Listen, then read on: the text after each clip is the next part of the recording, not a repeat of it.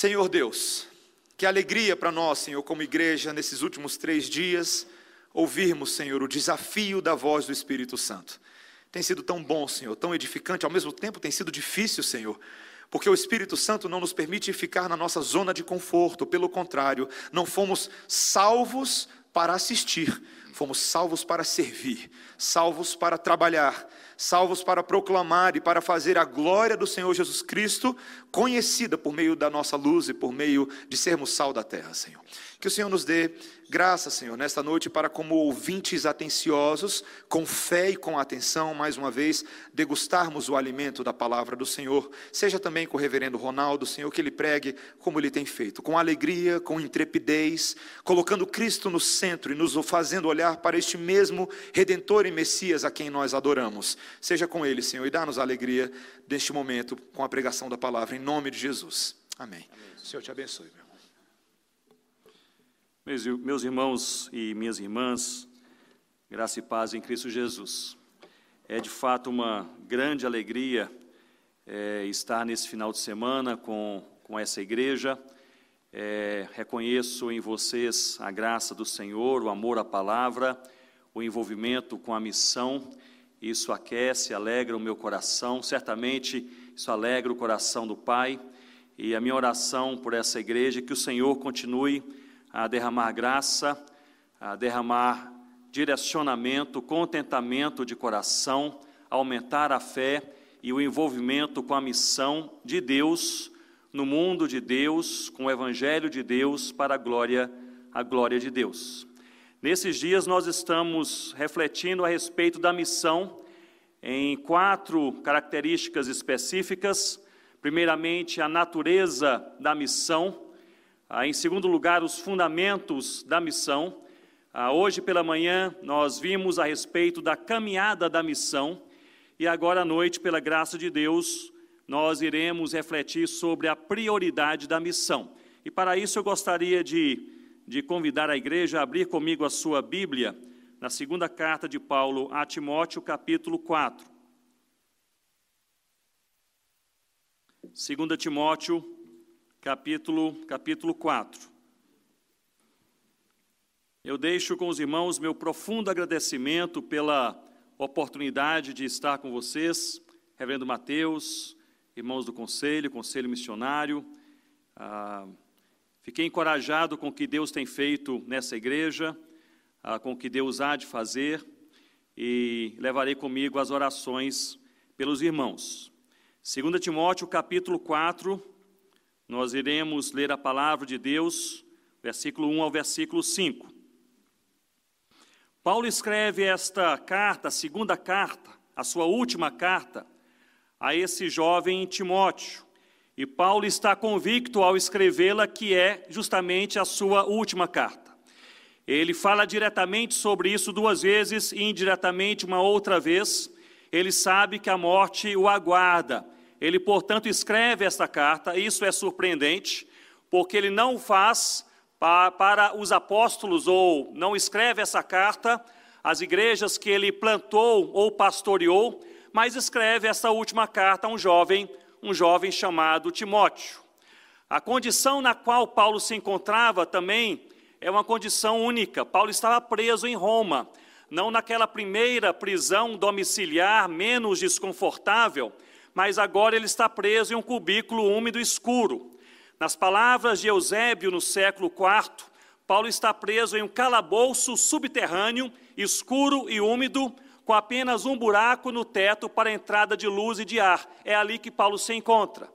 Inspirado por Deus, ele escreve essa carta ao jovem, ao jovem Timóteo. Ele havia se encontrado e conhecido Timóteo em uma cidade chamada Listra, Ali a mãe de Timóteo, a avó de Timóteo conheciam a Deus, o evangelho foi pregado, entrou no coração de Timóteo, transformou aquela vida. Na segunda viagem de Paulo a Listra, ele encontra aquele jovem Timóteo, agora um jovem amadurecido no Senhor e com uma clara vocação ministerial. Paulo convida Timóteo a se associar a ele em suas viagens missionárias ao seu ministério. Portanto, no momento em que Paulo escreve essa carta a Timóteo, ele o faz a este rapaz que é um misto de filho na fé e companheiro de ministério. E assim nós vemos que nesta carta, Paulo, inspirado por Deus, ele resume os essenciais da fé cristã e fala a respeito também da prioridade da missão. E nós vimos nesses últimos dias que a prioridade da missão da igreja, associada à missão de Deus, chamada por Deus, na medida de Deus, no Evangelho de Deus, para a glória de Deus, é de fato glorificar a Deus. E neste ato da igreja glorificar a Deus, a igreja precisa servir ao Cordeiro Jesus. E uma maneira de servir ao Cordeiro Jesus é proclamar o seu evangelho entre todas as tribos, línguas, povos e nações seja perto do outro lado da rua, seja longe do outro lado do outro lado do mundo.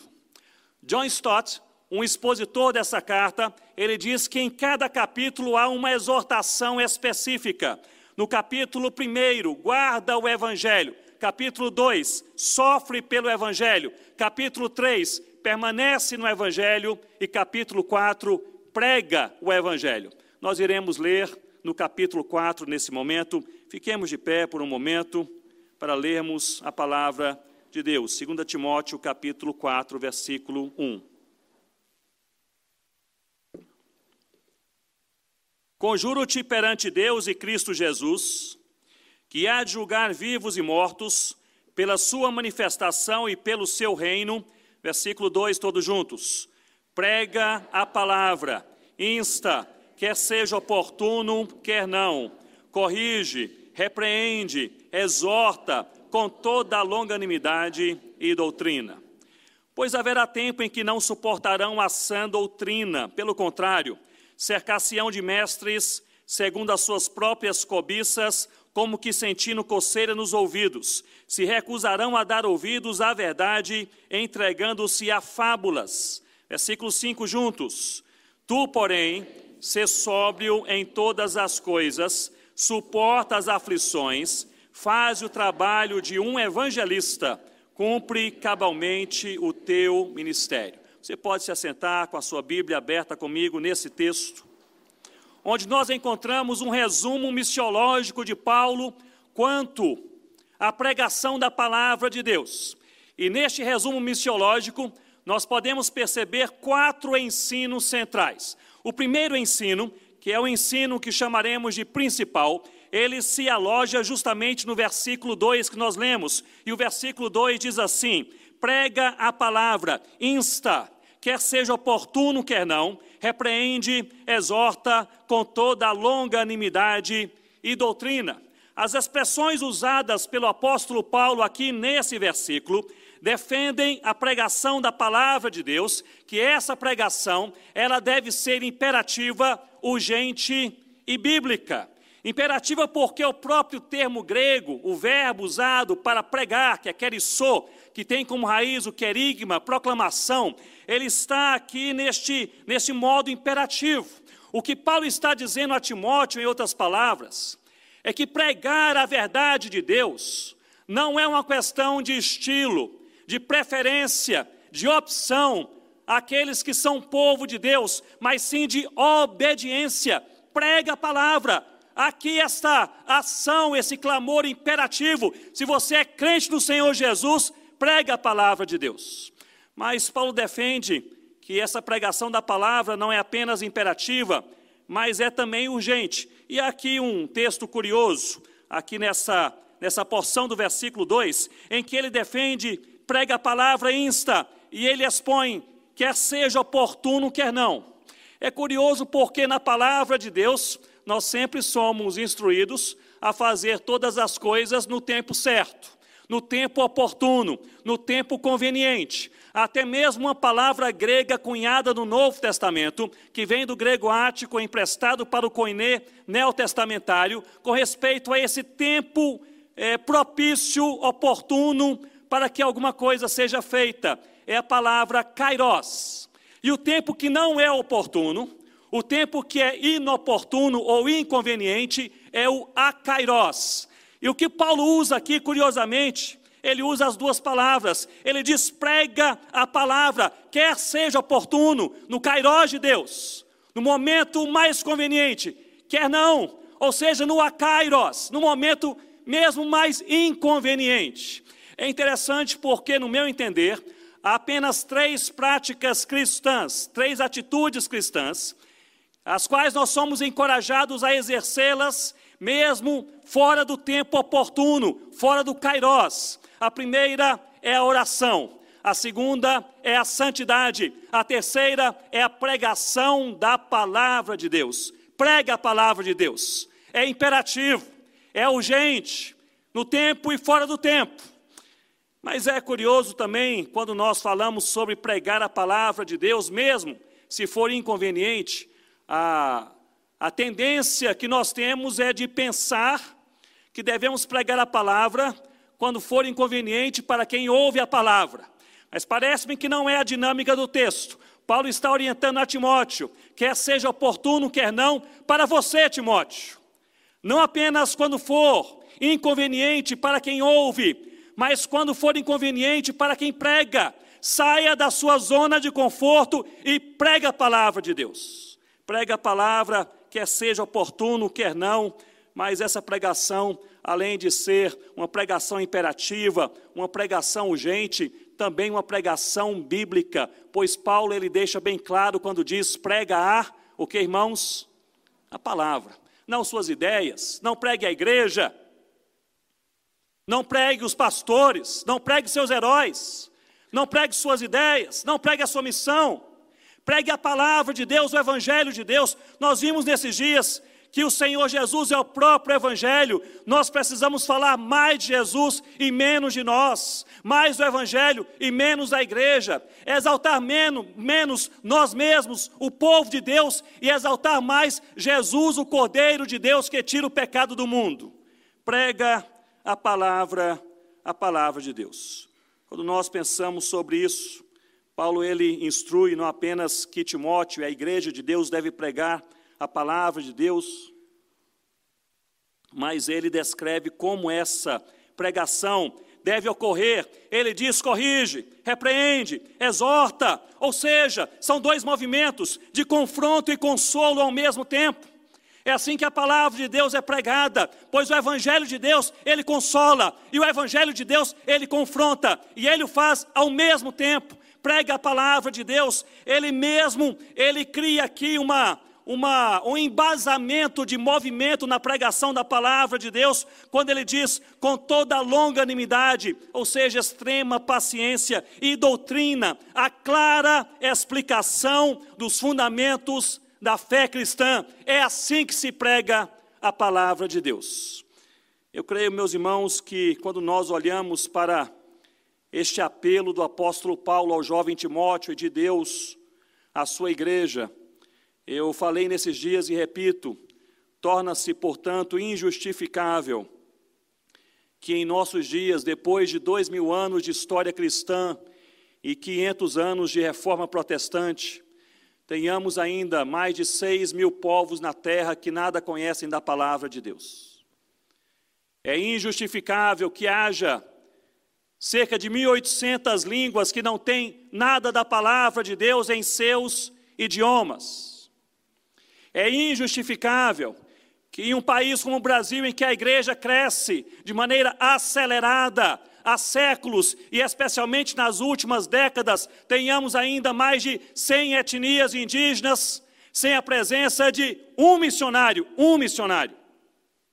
É injustificável que haja ainda nesse país, onde há congressos e congressos e livros, publicações e pregações, e treinamentos e cursos, haja ainda 10 mil comunidades ribeirinhas, 6 mil comunidades sertanejas, 2 mil comunidades quilombolas, 700 mil ciganos, que pouco ou nada ouviram do Evangelho do Senhor Jesus. É injustificável que um país como o nosso, em que a palavra é conhecida já há séculos, há séculos, nós tenhamos, meus irmãos, alguns estados brasileiros em que menos de 1% dos surdos se declara crente no Senhor Jesus. É injustificável que tenhamos em nosso meio imigrantes e refugiados há décadas e são nossos vizinhos, especialmente em São Paulo, Rio de Janeiro, Foz do Iguaçu e aqui essa cidade, Brasília, e convivem conosco e vêm de países, muitos deles fechados para a evangelização e estão no Brasil, onde nós podemos pregar o Evangelho, e passam aqui 5, 10, 15, 20 anos e não ouvem a palavra de Deus é injustificável que você more naquele condomínio e converse com seu vizinho sobre tudo, menos sobre o Evangelho. É injustificável que você passe quatro anos naquela universidade e não pregue a palavra de Deus. Pregue a palavra de Deus. É um mandamento bíblico imperativo, ele é urgente. E o que devemos pregar é justamente isto: a palavra de Deus pois é a palavra de Deus que transforma o coração. Ensino principal, prega a palavra, versículo 2. Acompanhe comigo o versículo 1, pois no versículo 1 encontramos o ensino que chamaremos de ensino fundamental. Se o ensino principal é prega a palavra, o ensino fundamental é prega a palavra por causa de Cristo. Vejam que Paulo diz a Timóteo, versículo 1: Conjuro-te perante Deus e Cristo Jesus, que há de julgar vivos e mortos, pela sua manifestação e pelo seu reino. Então Paulo diz: prega a palavra. Ou seja, a motivação, fundamento, o que deve motivar a igreja a pregar a palavra de Deus não é a igreja, não é o missionário, não é o programa daquela missão, nem são os povos perdidos. A primeira motivação para a igreja pregar a palavra de Deus é o próprio Senhor Jesus Cristo. Prega a palavra de Deus, conjuro-te perante Deus e Cristo Jesus. E Paulo aqui ele, ele qualifica a Jesus, aquele que há de julgar vivos e mortos, ele é o Senhor Jesus. E Paulo aqui ele afirma duas coisas fantásticas. Ele diz: pela sua manifestação e pelo seu reino, prega a palavra. Paulo está dizendo aqui, meus irmãos, a Timóteo e a igreja de Deus, primeiramente pela sua manifestação, é a manifestação de Jesus. Jesus está se manifestando e ele está expandindo o seu reino na terra. Então, eis o Cordeiro de Deus, vamos segui-lo. Os moravianos estavam certos. Não somos nós que fazemos a missão, é o Senhor Jesus que está à frente. Ele é o centro da missão. É na autoridade dele que nós pregamos e vivemos o Evangelho. Eis o Cordeiro de Deus, ele está se expandindo, se manifestando em toda a terra. Vamos segui-lo, vamos segui-lo. Portanto, prega a palavra de Deus pela manifestação e pelo reino do Senhor Jesus. É interessante quando nós pensamos a respeito dessa manifestação do Senhor Jesus. A teologia reformada defende que Jesus se manifesta em nossos dias na palavra, se manifesta pela igreja e se manifesta pelo poder transformador do Evangelho.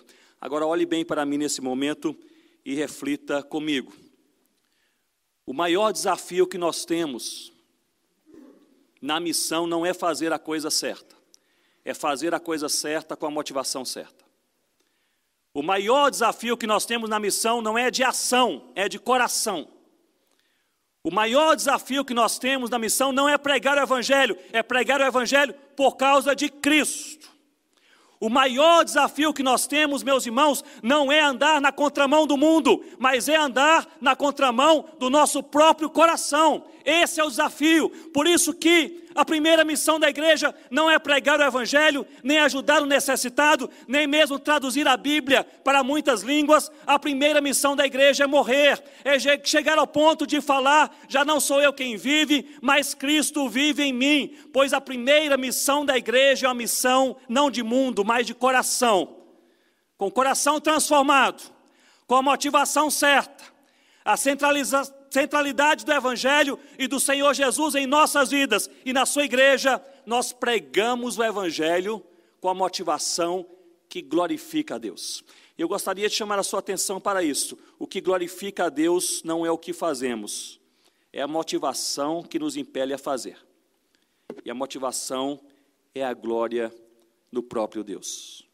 Pois, em última análise, meus irmãos e minhas irmãs, nós precisamos sondar o nosso coração, buscar seriamente a Deus e rogar que Ele nos ajude a nós glorificarmos o Seu nome com as nossas ações e com as nossas motivações, as nossas motivações.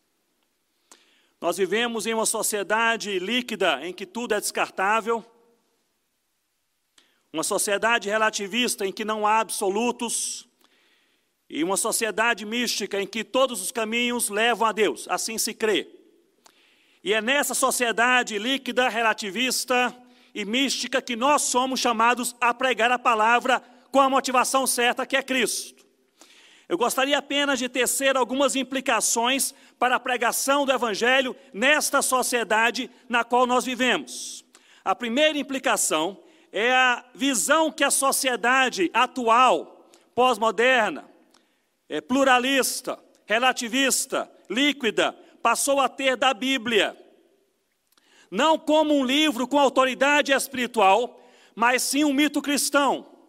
Isso mudou radicalmente nos últimos 30 ou 40 anos. Eu me lembro que eu era criança, 40 anos atrás, acompanhava meu pai, um pastor presbiteriano, ele entrava em algumas casas para evangelizar aquelas famílias, e ali ele perguntava: Vocês têm uma Bíblia? Eles respondiam: Temos uma Bíblia. E ele fazia questão de ler naquela Bíblia a palavra de Deus, e mesmo se aquela família não fosse crente no Senhor Jesus, havia uma impressão que aquele livro, aquela Bíblia continha alguma autoridade espiritual. Hoje não é mais assim, ao contrário, a Bíblia é vista como um conto de fadas, como um mito cristão e talvez um dos mitos mais ingênuos. Portanto, é nesta sociedade, é neste contexto que nós somos chamados a pregar a palavra de Deus. E é por isso, meus irmãos e minhas irmãs, que nós não podemos apenas pregar a palavra de Deus como fazíamos 40 anos atrás,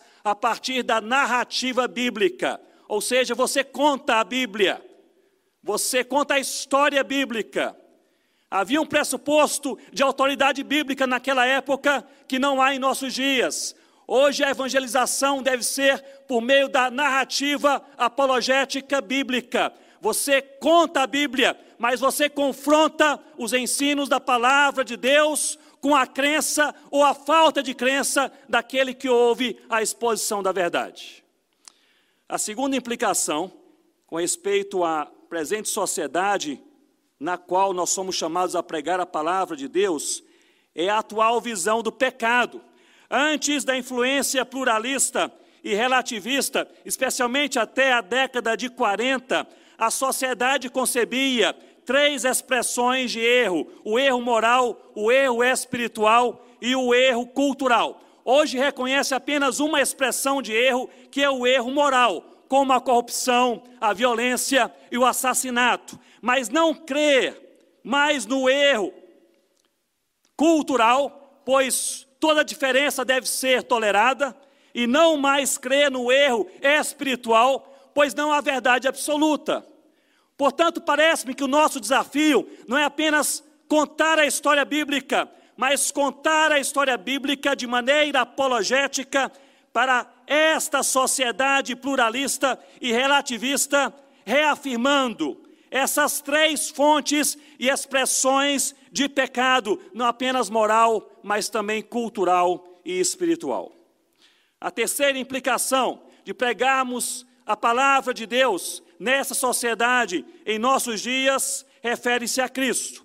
A sociedade mística e pluralista, ela aceita Cristo, mas rejeita a singularidade de Cristo. Até mesmo na Europa pós-cristã, se você falar de Jesus no interior da França, será respeitado. Aceita-se Cristo, uma religião, no meio de muitas religiões. O que se rejeita em nossa geração não é Cristo, mas a singularidade de Cristo. Não é pregar a Jesus, mas pregar Jesus como o único caminho. Portanto, essa deve ser a nossa pregação. Não apenas que Jesus é um Senhor, mas é o Senhor não é um Salvador, é o único Salvador. Portanto, nós precisamos pregar a palavra apologeticamente, falar sobre o pecado como erro não apenas moral, mas também cultural e espiritual, e enfatizarmos que Jesus Cristo, Ele é o único caminho. Vocês se lembram da palavra exposta ontem à noite sobre os fundamentos da missão? E o primeiro fundamento da missão é a autoridade, e é a autoridade de Cristo. Isto aqui também se aplica não apenas à palavra pregada, mas à motivação para pregá-la. Nós precisamos pregar a palavra de Cristo sabendo que é na autoridade de Cristo que as pessoas ouvem a palavra, coração se abre, a vida é transformada e algo novo e surpreendente pode acontecer é no Senhor Jesus Cristo, por isso Ele é a nossa motivação. Quando eu era ainda seminarista, solteiro, lá em Recife, é, todo seminarista é animado, empolgado, não é isso? É, nós tínhamos que trabalhar em congregações aos fins de semana e é, me orientaram a trabalhar em uma congregação, em, uma, em um bairro. Naquela época era um bairro bem difícil, o, o nome do bairro era Brasília Teimosa, mas mudaram, agora é Brasília Formosa. Então mudou o bairro. Mas havia uma igreja sendo plantada no fim da rua principal daquele bairro. E quando eu desci é, de um ônibus e me orientaram, a, a igrejinha fica no fim da rua, eu pensei, eu vou evangelizar essa rua até chegar à igreja. Todo seminarista é animado. E eu cheguei na primeira mercearia, aquela pequena venda que estava aberta e ela estava vazia apenas o proprietário daquela mercearia estava ali de costas, em cima de um banco, organizando as latinhas e uma prateleira. Eu entrei e falei: Você conhece a Jesus? Ele virou-se para mim e disse: Eu não gosto de crente, não gosto da Bíblia e não gosto desse negócio de evangelização. E ele virou-se e continuou a trabalhar, e eu não esperava aquela reação, e eu não sabia o que fazer, se eu ficava, se saía, se chorava, fiquei ali pensando, eu acho que ele se compadeceu, ele virou-se e disse: Meu filho, qual é o seu nome? Eu disse: Ronaldo. Ele falou: Estou assim meio, meio agitado hoje, tive um dia mal e fui mal educado com você. Ele desceu do banco, se aproximou de mim e disse: De fato, eu não gosto da Bíblia e não gosto dos crentes. Mas, como eu fui mal educado, eu vou lhe dar uma oportunidade. Você pode me falar de Jesus? Ele olhou assim para o relógio e disse: Você tem cinco minutos. Meus irmãos, eu me enrolei, eu comecei a falar, gaguejei. Depois de 30 segundos, ele disse: Ronaldo, não é isso? O que você faz? Eu falei: Eu estudo teologia, estudo a Bíblia. E ele disse: Vai estudar um pouco mais. Você está assim, sem saber o que falar. Então você pode ir, você estuda. Quando você estiver preparado, você pode voltar. E ele disse assim: Sempre que você quiser, você pode me falar de Jesus. Ele não sabia que eu passaria por aquela rua durante quatro anos, né? Indo para aquela congregação. Eu voltei para o seminário, chamei ali os seminaristas mais experientes, eu quero evangelizar. E ali então preparei uma evangelização em cinco minutos preparei, eu pratiquei, falei em voz alta, memorizei os versículos, estou pronto, cronometrei. No outro sábado cheguei ali, naquela mercearia, e disse: O senhor se lembra de mim? Ele disse: Sim, aquele rapaz que não fala direito, muito bem, pode, pode conversar. Eu disse: Eu estou pronto para lhe falar de Jesus. Ele falou: Eu estou com um dia bem tranquilo, você tem 20 minutos. Eu falei: Só preparei cinco. Mas eu expandi um pouco mais foram aí talvez uns 15 minutos, falei de Jesus, ele simpatizou comigo. Ele falou: Ronaldo, você pode voltar sempre. E eu voltava não todo sábado, mas de quando em quando. E eu evangelizava aquele homem e falava sempre a mesma coisa, os mesmos versículos, do mesmo jeito. Do mesmo jeito. Depois de cinco, seis, sete vezes, ele começou a brincar e disse: Ronaldo, sente-se aí, você está cansado, tome um copo de suco é, que eu, eu mesmo hoje vou me evangelizar. Porque eu já sei o que você fala, o tom de voz, os versículos, e ele sabia, ele memorizou, e ele falava, repetia, e ele notou que eu terminava de duas maneiras diferentes, e ele brincava dizendo: Você quer que eu termine dessa ou daquela forma? E sempre que ele terminava, eu dizia: Mas eu também quero te evangelizar. E eu falava a mesma coisa, do mesmo jeito, ele ouvia, e ficou ali aquela aquela situação bem doméstica, bem amigável, e assim aconteceu oito vezes, nove, dez.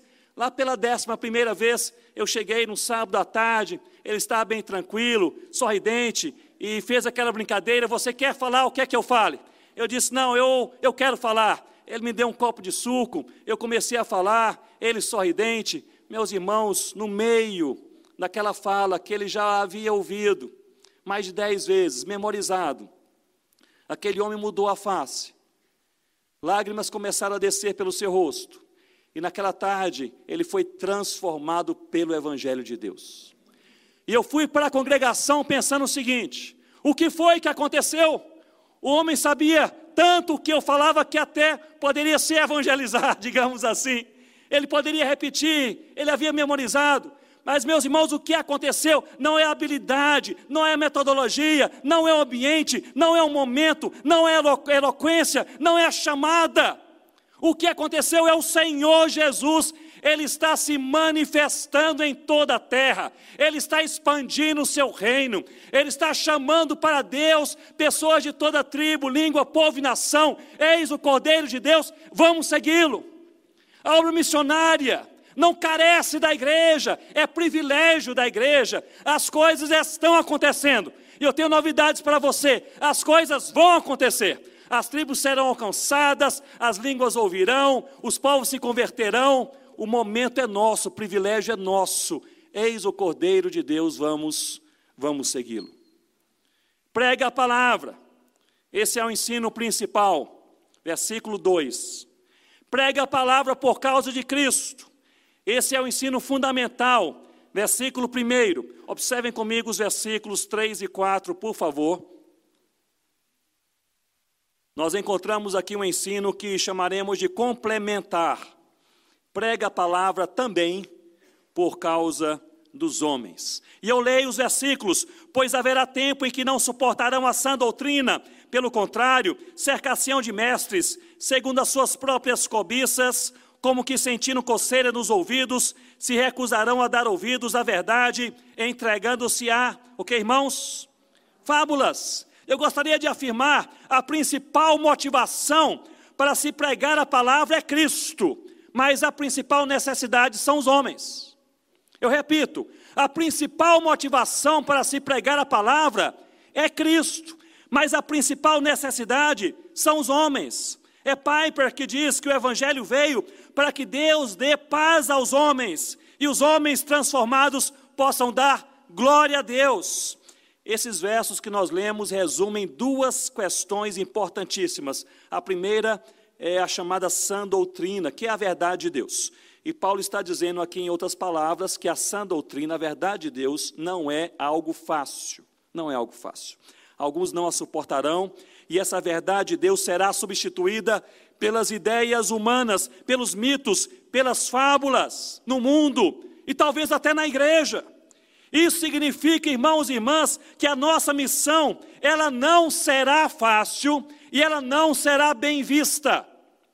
A natureza da pregação do Evangelho resulta em rejeição e perseguição, pois o Evangelho é contracultural.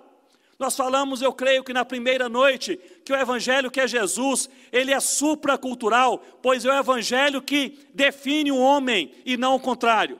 O Evangelho é multicultural, pois atrai a Cristo pessoas de todas as tribos, línguas, povos e nações. Esse Evangelho é também intercultural, pois essas pessoas redimidas, somos nós, a igreja, elas têm comunhão. Este Evangelho é cultural, pois é Cristo que nasceu em nosso contexto, em nosso mundo, em nossa história. O Evangelho é transcultural, pois deve ser levado de uma cultura para outra cultura, pela obra missionária, mas o Evangelho também é contracultural, pois ele alcança o homem e o homem jamais será o mesmo, ele será transformado. Este Evangelho é o Senhor Jesus. Mas este Evangelho, por ser, por natureza, contracultural, ele será, será facilmente e normalmente rejeitado. A outra verdade que Paulo estipula para mostrar a dureza do coração do homem é que o motivo de se rejeitar a verdade de Deus não é a ciência, não é a razão, mas é o pecado. E Paulo denomina esse pecado, ele diz que é a cobiça, e que a palavra de Deus gera essa coceira nos ouvidos. Aqui até uma expressão é, até interessante para pensarmos assim de maneira mais gráfica. Você já sentiu uma coceira no ouvido sem poder coçar o ouvido? Paulo está falando sobre alguma coisa aqui que é inconveniente. É da natureza do Evangelho gerar um certo tipo de, de constrangimento, de quebrantamento, de arrependimento, de expectativa de mudança. Isso tudo dói. Portanto, Paulo está declarando de maneira clara a Timóteo: a pregação do Evangelho não é fácil e o Evangelho não será sempre bem recebido. Nós vimos ontem à noite e hoje pela manhã que um dos fundamentos da missão é também essa igreja que prega a palavra e glorifica a Deus no meio da perseguição. Em Mateus capítulo 24, há uma promessa de Jesus que nós seremos perseguidos. Em Mateus capítulo 28, uma outra promessa, que Ele está conosco todos os dias. O Evangelho será rejeitado e a igreja também, mas Jesus está conosco todos os dias. Portanto, prega a palavra, o ensino central, prega a palavra por causa de Cristo, o ensino fundamental, prega a palavra também por causa dos homens, o ensino complementar. Prega a palavra por mais incômoda que seja essa palavra para quem a ouve. Prega a palavra de Deus. Vocês estão aqui percebendo onde Paulo quer chegar? Paulo quer chegar em um quarto ensino. Se o primeiro ensino ele é central, se o segundo é fundamental, se o terceiro é complementar, o quarto ensino é pessoal. Paulo fala ao coração, ao coração do jovem do jovem Timóteo. Versículo 5, olhe comigo este ensino pessoal. Versículo 5 diz assim: Eu gostaria da sua máxima atenção, por favor. Diz: Tu, porém, ser sóbrio em todas as coisas, suporta as aflições, faz o trabalho de um evangelista e cumpre cabalmente o teu ministério. Tu, porém, é provavelmente o ensino mais difícil dessa carta. Pois tu, porém, significa seja diferente. Seja diferente. Paulo aqui ele está passando, fazendo uma transição de algo mais ministerial, mais metodológico, mais motivacional, mais teológico, e agora ele entra em um aspecto teológico pessoal, íntimo, personalizado. Agora, Timóteo, o negócio não é a pregação da palavra, nem os homens que ouvem a palavra, agora a conversa com você, olhos nos olhos. Tu, porém, Timóteo, seja diferente. Paulo está dizendo, em outras palavras, a maioria segue fábulas e não a Bíblia, mas você, Timóteo, você é crente, tu, porém, seja diferente. A maioria só ouve aquilo que lhe satisfaz, mas você, tu, porém, Timóteo, seja diferente. A maioria fecha os ouvidos para as verdades de Deus, mas tu, porém, Timóteo, você é transformado, seja diferente. A maioria não vive aquilo que prega, mas tu, porém, Timóteo, você é crente, seja diferente. Nós podemos aproximar um pouco mais essas verdades e essas exortações. Jovens, a maioria dos namoros são namoros imorais, mas vocês são crentes, sejam diferentes. Casais, Adultério é coisa normal, alardeada, até mesmo aplaudida em nossos dias, mas vocês, casais, vocês são transformados pelo sangue do Cordeiro, vocês são crentes, sejam diferentes. Comerciantes, empresários, só negar imposto está na moda, há diversas maneiras, é até mesmo, muitas vezes, ali, é encorajado pelas pessoas e pelos pares mas vocês são cristãos transformados, sejam diferentes. Irmãos e irmãs, é preciso ser diferente também nas redes sociais. E falar de uma pessoa publicamente, ou criticá-la gratuitamente, sem primeiro no privado confrontá-la na palavra de Deus, tem nome, chama-se maledicência. Mas nós somos crentes, sejamos diferentes pastores, missionários, vocês pregam a palavra de Deus há seis meses, há seis, seis anos, há 40 anos. Procurem viver aquilo que vocês pregam. Sejam diferentes. Meus irmãos, não faz sentido prega a palavra se primeiro não acontecer o tu, porém. Não faz sentido uma missão sem um coração verdadeiramente quebrantado e transformado por Deus. Não faz sentido programas missionários, férias missionárias, vidas missionárias, uma igreja missionária, uma igreja que pensa, que evangeliza, que, que prega a palavra, que distribui folhetos, que convida pessoas, que faz em grupo, em, encontros nas, nas faculdades, nas universidades, se primeiramente o tu, porém, não encontrar lugar em nosso coração.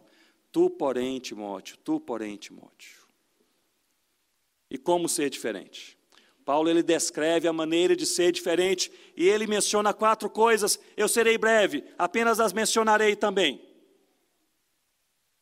Seja diferente, tu, porém, em primeiro lugar, ser sóbrio, ou seja, tenha bom senso, equilíbrio, não seja extremado, não seja radical, não seja complicado, não seja do contra, não fique procurando coisas somente para conflitar, Seja uma pessoa facilitadora, seja uma pessoa amável, seja uma pessoa equilibrada, seja sóbrio.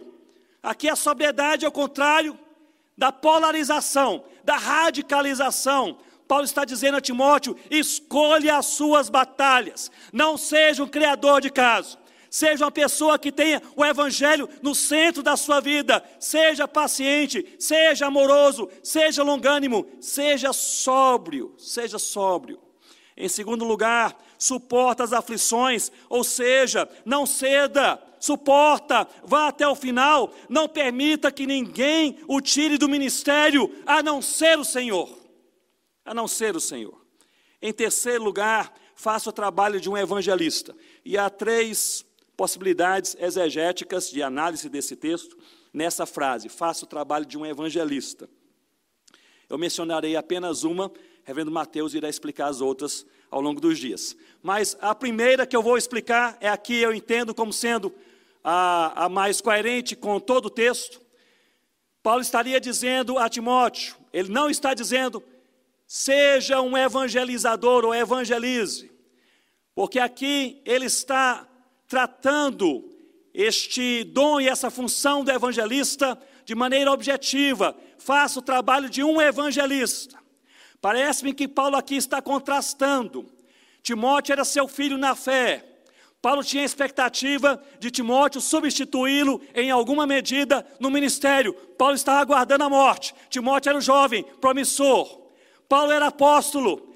O que Paulo está dizendo a Timóteo, creio eu, é o seguinte: Timóteo, não queira ser um apóstolo, seja aquele de acordo com o que Deus te deu, seja o evangelista. Eu sou apóstolo, você é um evangelista, faça o trabalho de um evangelista, em outras palavras, faça o seu trabalho, Timóteo não queira fazer o meu ou de outras pessoas. Vocês se lembram que em Efésios 4:11, Paulo diz que o Senhor Jesus, ele chamou alguns para serem apóstolos, profetas, evangelistas e pastores mestres.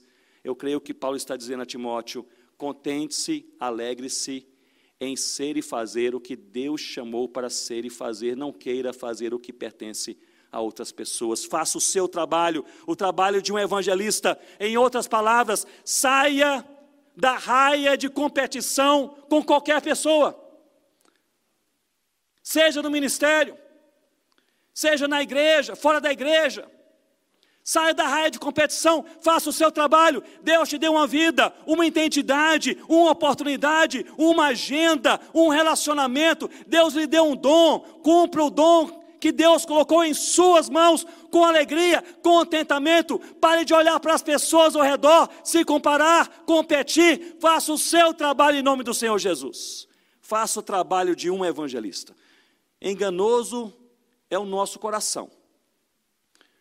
Muitas vezes nós entendemos para o que Deus nos chamou, onde Deus nos colocou, mas nosso coração carnal, ele pede competição, dia e noite, competição.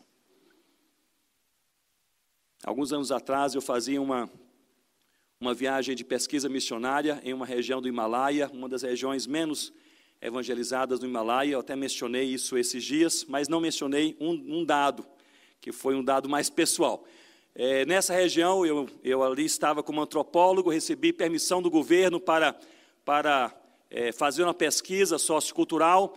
Eu passei por algumas províncias, mas havia uma província mais interiorana que eu tinha interesse é, de chegar, mas era um pouco mais distante, e o governo não havia dado permissão. Tinha uma pessoa sempre, um guia, sempre ali, é, é, é, indicado pelo governo para me acompanhar, e eu não poderia ir até aquela província. Dois dias antes de voltar para o Brasil, recebi uma notificação dizendo que o governo liberou. Se você quiser, pode ir até aquela província. E eu perguntei ao meu guia: será que temos tempo? Ele disse: se nós sairmos bem cedinho, dá para ir para voltar. São 17 quilômetros, é uma região de montanhas, mas se você estiver pronto, nós podemos ir e voltar no mesmo dia. No outro dia pela manhã você pode tomar ali o seu voo. Eu falei: estou pronto. A missionária é treinada para responder: Estou pronto, não é isso? Estou pronto. Peguei ali minha mochila, bem leve, naquele dia seguinte. Saímos ali seis horas da manhã, mas eu não contava com algumas coisas. Em primeiro lugar, porque estávamos a mais de 3 metros, 3 mil metros de altitude. E a trilha, 17 quilômetros de altos e baixos nas montanhas. E os cabelos que estão mais grisalhos. E eu estava lembrando de estar pronto para essas aventuras há 10 anos atrás, mas, meus irmãos, depois de quatro quilômetros, eu não aguentava mais. O ar rarefeito, as pernas trêmulas, já se sentiram assim? Os mais jovens talvez não, mas você está caminhando e você não aguenta mais. E eu não voltei por vergonha. E o guia perguntou: dá para caminhar? Eu disse: claro. E nós seguimos um pouco mais. Lá pelo sétimo quilômetro, eu estava ali com as pernas bambas, eu olhei para trás e vi atrás de mim um monge, mas era um monge velhinho, ele andava encurvado, com uma pequena bengala e pés descalços. E no meu coração eu pensei o seguinte: ele não vai me passar. Enganoso é o coração, competitivo é o coração, por natureza. Ele não vai me passar. Apertei o passo. E o guia falou: melhorei, melhorou. Eu respondi: melhorei. E comecei a caminhar, meus irmãos, em menos de meia hora, aquele monge passou por mim, ainda deu um sorrisinho cínico e foi à frente. E aí eu desmontei, fiquei ali cansado, sentei ali na beira daquele, daquela trilha, um local lindo, dá para ver as montanhas ao longe. E ali eu comecei a pensar, enganoso é o coração, nosso coração ele tende à competição. Meu irmão, minha irmã, contente-se com o que Deus colocou em sua vida, dê glórias a Deus. Saia da raia de competição. Em quarto lugar, cumpra o seu ministério, ou seja, vá até o final. Pregue a palavra, só faz sentido com tu, porém. Pregue a palavra, só alegra a Deus se essa pregação acontece a partir de corações verdadeiramente quebrantados e motivados pela motivação certa, que não somos nós, nem o relatório do final do mês, nem o aplauso recebido porque você fez muito bem, nem a menção do seu nome pelo pastor da igreja, a motivação é o Senhor Jesus, quem Ele é, Ele é o Rei dos Reis, o Senhor dos Senhores, o nosso Salvador, Deus encarnado, o eterno Deus soberano. Jesus é a motivação da nossa vida, é a motivação da igreja. Devemos ir até os confins da terra por causa de Jesus, de Jesus. E eu creio que é quando a igreja, quando experimenta o tu, porém, antes do prega a palavra, ela cumpre a sua missão de glorificar a Deus. Prega a palavra não glorifica a Deus sem o tu, porém. Mas um coração quebrantado que proclama o Evangelho dá glórias ao nosso Deus. O ensino central prega a palavra. O ensino fundamental prega por causa de Cristo. O ensino complementar prega também por causa dos homens. E o ensino pessoal prega a palavra guardando o seu coração. Prega a palavra guardando o seu coração em nome do Senhor Jesus. Eu gostaria de concluir rapidamente compartilhando com vocês um pouco da história de uma mulher de Deus chamada Helen Roseveare. E se você tiver a oportunidade, depois de olhar na internet, no YouTube, algumas entrevistas dessa missionária, Sei que você será desafiado e edificado também. A doutora Helen Roseveare, missionária inglesa, ligada à missão com a qual nós temos parceria, nós somos, Rossana e eu, da APMT, em parceria com a UEC International. A doutora Helen era missionária da UEC International e faleceu no Natal de 2016, com 91 anos de idade. Uma missionária médica inglesa, extremamente bem preparada, curso de enfermagem, curso de medicina, doutorado em medicina pela Universidade de Cambridge. Uma mulher assim fenomenal, 28 anos de idade, sente-se despertada, dirigida por Deus para a obra missionária, sai da Inglaterra e vai na década de 60 para o Congo, na África, pregar o evangelho ali naquele país, em um dos momentos mais terríveis daquele país, o país enfrentava quase uma guerra civil. E ali a doutora Helen, ela começou a, a pregar o evangelho, a evangelizar as pessoas, e ela criou uma escola de enfermeiras africanas cristãs. E em dois anos, a doutora Helen, ela formou 100 missionárias, enfermeiras cristãs e as espalhou por todo o país. Foi uma revolução. Ela depois então seguiu para o interior daquele país, mais o interior daquele país, e ali chegou e percebeu que não havia nenhuma clínica, nenhum hospital. Ela orou a Deus. Ela não pediu nenhum recurso, não escreveu nenhuma carta, mas orou a Deus, dizendo: Senhor Deus, o Senhor vê o sofrimento desse povo. Recebe, portanto, uma carta do pastor da sua igreja na Inglaterra, dizendo: Nós levantamos aqui uma grande oferta para um projeto social, você vai direcionar. E ela disse: É um hospital. E ela construiu um hospital com capacidade para 100 leitos no interior daquele país. E ali ela permaneceu durante muitos anos, uma época difícil, é, muitos cristãos foram perseguidos, muitos pastores e missionários foram, foram mortos, muitos foram sequestrados e mantidos em cativeiro durante meses e alguns durante anos.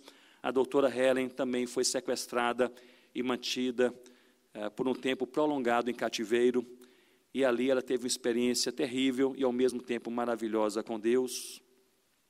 Ela manteve um diário. Eu gostaria apenas de ler duas ou três, dois ou três parágrafos do que ela escreveu em seu, em seu diário, naquele tempo. Certo dia ela escreveu: Eles me puxavam pelos pés, batiam em minha cabeça, chutavam-me na boca, quebraram os meus dentes, me humilharam, insultaram, agrediram dia a dia. Depois de algumas semanas, ela escreveu: Em uma das noites, o horror ultrapassou todos os limites e fui violentamente abusada sexualmente. Senti que Deus havia me abandonado. Depois ela escreve: Logo depois senti uma impressionante presença de Deus que me dizia: Helen, estes não são os seus sofrimentos, são os meus. E o Senhor me encontrou com braços abertos indizível amor, seu conforto foi total e entendi que seu amor me era suficiente.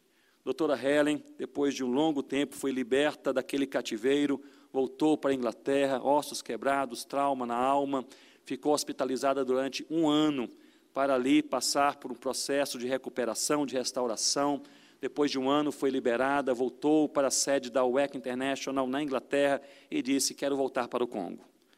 A diretoria disse: Nós não vamos enviá-la, a situação está ainda mais difícil. Ela disse: Eu saio da missão e vou, mas eu voltarei para o Congo. A missão, portanto, concorda, envia a doutora Helen. Ela chega naquele local que havia construído um hospital com capacidade para 100 leitos, está totalmente destruído. Ela orou ao Senhor, não pediu, não falou, não comunicou com ninguém. Semanas depois chega mais uma carta da sua igreja dizendo: levantamos oferta, e é três vezes mais do que aquela primeira oferta. Você direciona, ela reconstruiu o hospital com capacidade para 250 leitos. E ela construiu também uma maternidade. E ela depois fundou uma escola de paramédicos naquele país. Doutora Helen, depois de mais de 40 anos servindo ao Senhor, se transformou numa mobilizadora missionária em várias partes do mundo e antes de falecer em 90, aliás, aos 91 anos de idade, agora em 2016, ela escreveu um artigo e eu gostaria de concluir lendo com vocês apenas o último parágrafo deste artigo. Ela escreveu esse artigo para missionários, mas esse artigo pode ser aplicado a todos nós. E ela diz assim: Queridos irmãos e queridas irmãs, o problema é quando nós não queremos só Jesus. Nós queremos Jesus e mais alguma coisa. Queremos Jesus e a popularidade. Queremos Jesus e o sucesso. Queremos Jesus, mas queremos também os aplausos. Queremos Jesus, mas queremos o reconhecimento. Queremos Jesus, mas queremos ser os primeiros. Queremos Jesus, mas queremos ser os melhores.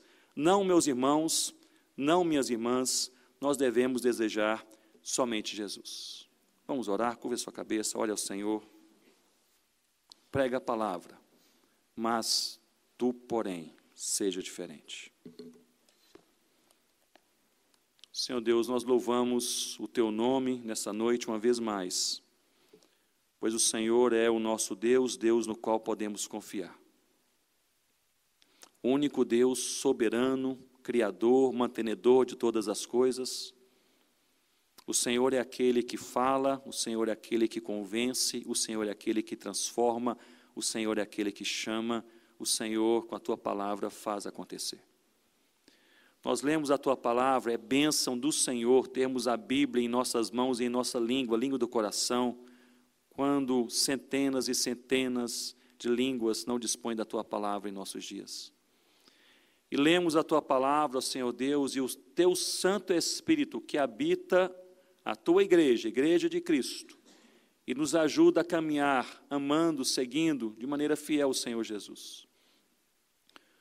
O Senhor mesmo aplica em nossos corações aquilo que nós precisamos, de acordo com a necessidade da nossa alma nesse momento da nossa vida.